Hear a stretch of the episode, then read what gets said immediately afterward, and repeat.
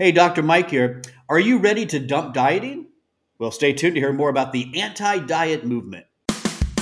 You're listening to Live Foreverish, a show dedicated to helping you live just a little longer. Here's your hosts, Dr. Mike and Dr. Crystal Gossard. All right, welcome to Live Foreverish. I'm Dr. Mike, and I'm here with my co host, Dr. Crystal Gossard, and we're talking today about the anti diet movement. It's a movement that is taking off it kind of rejects dieting as we know it and is really about promoting uh, just better ways to stay healthy. Dr. Crystal, what, like when you hear anti-diet, what like what do you think? What comes to your mind? When I first read about it, I kind of said, okay, that makes sense. I get it. I'm not a big fan of yo yo dieting. I've never promoted kind of jumping on the bandwagon with the next new thing because typically diets, especially the fad diets, are pretty ridiculous, you know, and, yeah. and what they are asking you to to restrict and and just they just seem obviously not sustainable ways to live your life. You know, it's yeah. not something that you can do long term. So yeah. I agree. I agree. As a matter of fact, even when you look at some of the, I guess, safer diets, maybe diets that have, have had a little bit more success, at the end of the day, though, none of them are really all that successful. Maybe they maybe they're good for a little bit. People lose some weight, but a vast majority of people do what you just said, which is yo-yo diet. They gain it back, and then they have to go to a different diet, try to lose it. So really, for most people, the average person out there, nothing has really been all that successful. Is that fair to say? I agree. And, you know, I've always been very hesitant. The diets that I feel like work very well, like the Mediterranean diet, DASH diet. I've always been very hesitant, and we've done this where we have really tried to avoid using the language diet when we kind of yeah, define yeah. those. We've always tried to say, you know, it's the Mediterranean, it's more of a lifestyle, lifestyle. Yeah. approach to eating. I think it's unfair to call those diets. Um, so, yes, my initial, just my initial thoughts when you read the headlines, I say, okay, that's I'm with it. Okay. But um but upon further review, it seems like uh, the anti diet movement is way more complex. yeah, I, that's what I found. You, with some of the information you sent me, and I started looking, I was like, oh, this goes this goes back way back really to to dieting itself. Uh, you know, focusing on uh, teens, preteens, women. Uh, they all the, the idea that you got there, there's a certain body type that's perfect, and you got to you got to have that body type, right? Um, right? So tell us a little bit about you know how all this got started. I know the Women's um, Studies International Forum has a journal that talked about this. Uh, like, what what's some of the history? Where did it really start? Right. So I think different groups have different ideas and meanings behind the anti diet and what they're fighting against. I think they can all agree that they are want to uh, eliminate what's called the diet culture that is all around us. Yeah. Um, and so this is, you know, the system of myths, misconceptions about health, um, and it's kind of normalizing weight loss practices in women and girls. So some of those groups are um, feminists, so feminist researchers, uh, fat activists, and health professionals. And those health professionals, um, many of those may be your dietitians or your psychologists or even psychiatrists that's working with individuals who may um, may have developed a poor relationship with food and maybe dealing with eating disorders and they all are kind of coming um, from a different perspective. Like the feminists mm-hmm. view dieting as a form of women's subordination. Um, you know, in history, the, the goal has always been for the woman to be more like an ornamental type of yeah of, of, sad but that's true throughout human history look at all the different cultures ancient cultures right that's women were seen like that as possessions as as you know ornaments at times right that's that's that's right history, yeah so feminists feel like, you know, screw these diets. I, hey, listen, I, I kind of, I, I'm, I see where they're going. I see where they're coming from. You know, you had, you had mentioned this idea that, um, in a sense, the diet culture today has normalized weight loss basically at all times, all costs. Right? We everything we we focus around the um, apps and commercials, uh, low this, light that, diet form of this. It's all about a constant brain set of weight loss, weight loss, weight loss, um, and not and and not maybe appreciating who you are and how your body looks and how your health is in the in the present, right? And I think that does cause a lot of emotional. And it's not just the girls and the the guys go through this too. Very true. Um, and so that's kind of going into the the fat activists that really view dieting as a way of perpetuating the thin ideal meaning if you you are the ideal body type is to be thin and then that leads to discrimination of larger bodied people and and the lack of representation of what the real world looks like. It's kind of like if if you want to be able to wear fashionable clothing you have to be a certain size. So Listen, that's the I, other I've, part of it I've gone through this myself. And like, if you look at the the ideal body type for for a man, for the most part, you're talking about tall and thin and smooth, lighter hair color. I'm opposite all of that. I'm short. I'm I'm a barrel shape. I'm hairy. I have dark hair. Um, you know, God forbid I ever want to put on skinny jeans. That ain't going to happen. You know, there's no way. Even when I'm, but yet that all of what I just said, it doesn't mean I'm not healthy. Correct. And that's what I even had in my own life. I've had to remind myself that, yeah, maybe, okay, maybe I do want to lose a little bit of weight, you know, maybe drop the gut a little bit. That's fine. But that doesn't mean in the moment right now that I'm unhealthy, right? I mean, that's that's the key. Having a better idea of yourself and who you are, I think, in the moment. Yeah, so really that that's kind of what's mm. driving this anti-diet movement and many people agree with it. Some people obviously may not agree with with some of the the the specifics do based on, you know, which movement is presenting the the anti-diet information. There's even a movement now with with the use of the term health you know there's you know the health professionals yeah. health professionals kind of say you know it shouldn't be about weight it should be about what what type of lifestyle um, practices are you incorporating in order to be healthy but then some of the, the these activists they feel like why are we making people focus on their health. I mean, it just really gets well, complex yeah. and, and Let, us okay, but to, to, keep it a little confined for this conversation, right?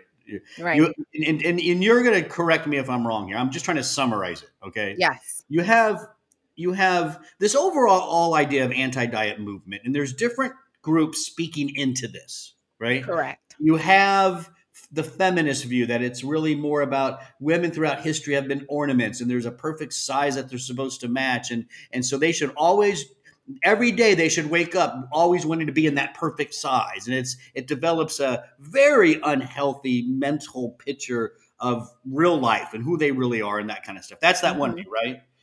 Correct. Then, then you got the fat activist view which which basically they're saying, well, the ideal body type has always been thin, and, and that may not be true. There are racial things, cultural things, genetics that have to all be thought about in in the context of what is the ideal um, body type. I hope I got that one right.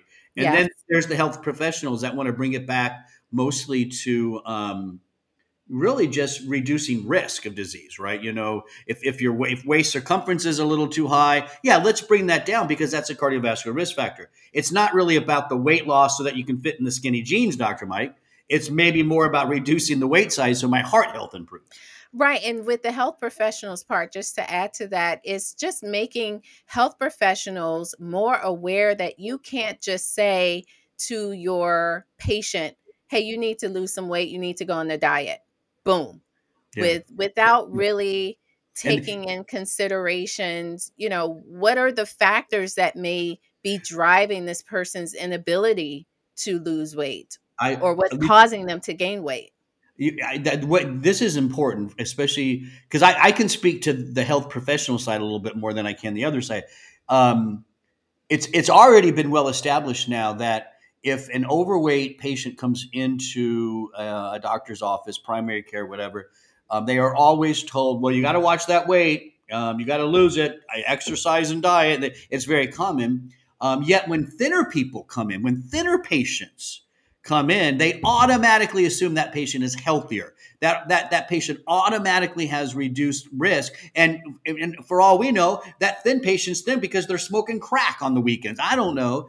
And right. that never gets addressed so true that dr mike that is really the the big point the anti-diet point that the health professionals are making that really and they these the proponents of anti-diet believe that focusing on weight as the primary outcome does more harm than good how about let's focus on let's let's be a little more physically active. How yeah. about that?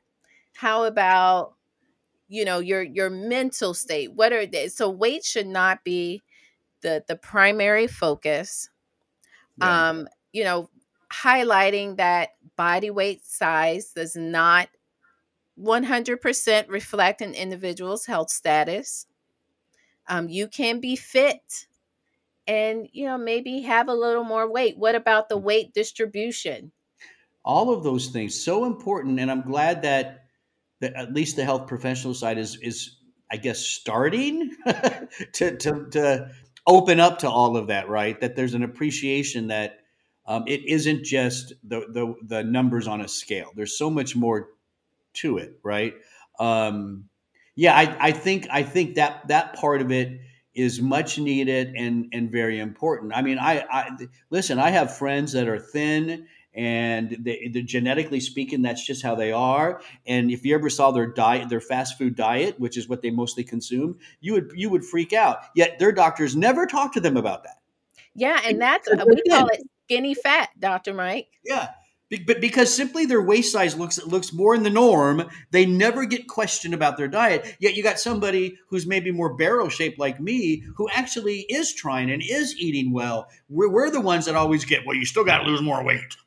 Right. You know? So so now you're getting the lecture at every appointment, which then causes people to not go to the doctor. Yeah, just not going to go anymore, right? you know, so, you know, they don't want to be lectured at every visit. So, you know, we should really, you know, parts of this I I certainly agree with.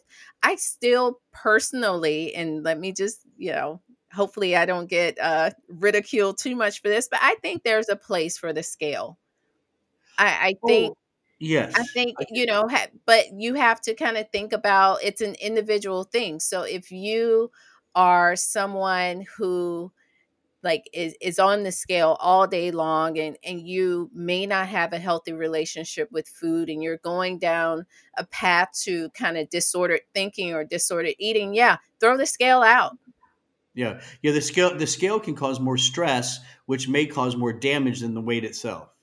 Correct. Yeah, yeah. Now, but I at this on the same flip side to this, you know, we're not saying weight loss should never be the goal. There are like if you're in the obese category, losing some of that weight is going to be very important to you.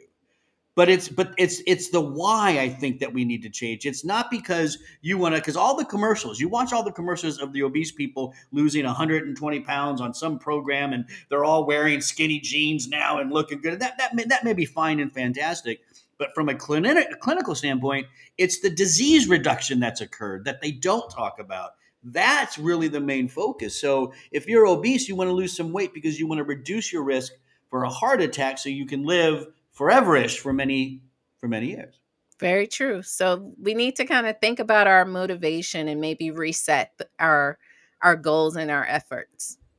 This is I you know I, I'm gonna it's gonna be interesting to see how this movement carries on, right? Like how how where it goes, how it evolves.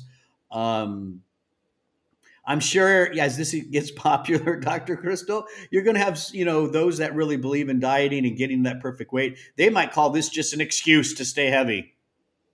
Yes, you're, and that's what you're seeing. I mean, it's already causing kind of a rift on the blogs and uh, and but the people who are supporting it are very passionate.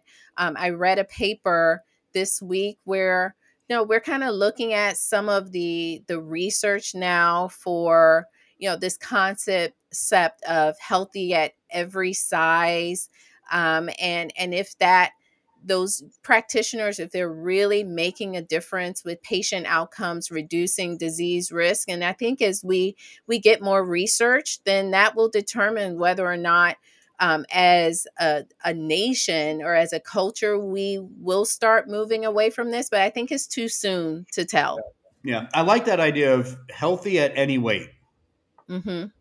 Yeah, right. Because that that that is that is possible. You even in the obese category, you can do things um, you know, to lower inflammation in your body, for instance. That's a good example. To increase your antioxidant status. There's things you can do right there uh, to improve health, even though your your the number on the scale doesn't look all that great. So I like that idea. No matter what, there's a foc- the focus should be on health, right? At the no matter what weight category you fall into, right? I still want to be healthy at that weight. Maybe personally, I'm going to lose some Maybe I want to drop into a lower category. Fine. But what can I do right now to stay healthy as I plan for that? Right. Fascinating topic. Well, let's keep an eye on this and see where it goes. Maybe we'll have like a recap in a few months or a year. You know what I mean? Like just oh, see. Oh, I'm sure of it. I, am sure of it. But, but right now, I think we that our goal was really to just help to to clarify some of the muddy waters behind the big headlines because every that's what you're seeing everywhere anti-diet and what does that really mean? Um, and and we know that it means many things for many different people but ultimately um, yeah. it's really about doing um, healthy lifestyle practices that is going to, to make you healthier happier without too much pressure. Yeah I like that. That's let's. It'll be it'll be fun to, to watch where this goes. Uh, Dr. Crystal, fantastic uh, topic today. Hey, you, don't forget at uh, liveforeverish.com, we, we got so many more podcasts that you can download, like, share, comment, and please subscribe. Become a subscriber to Live Foreverish, so that way when we post a show every Monday and Wednesday, you don't miss it. Boom, you're right there, and you get to listen. That's at liveforeverish.com. I'm Dr. Mike. Thanks for listening.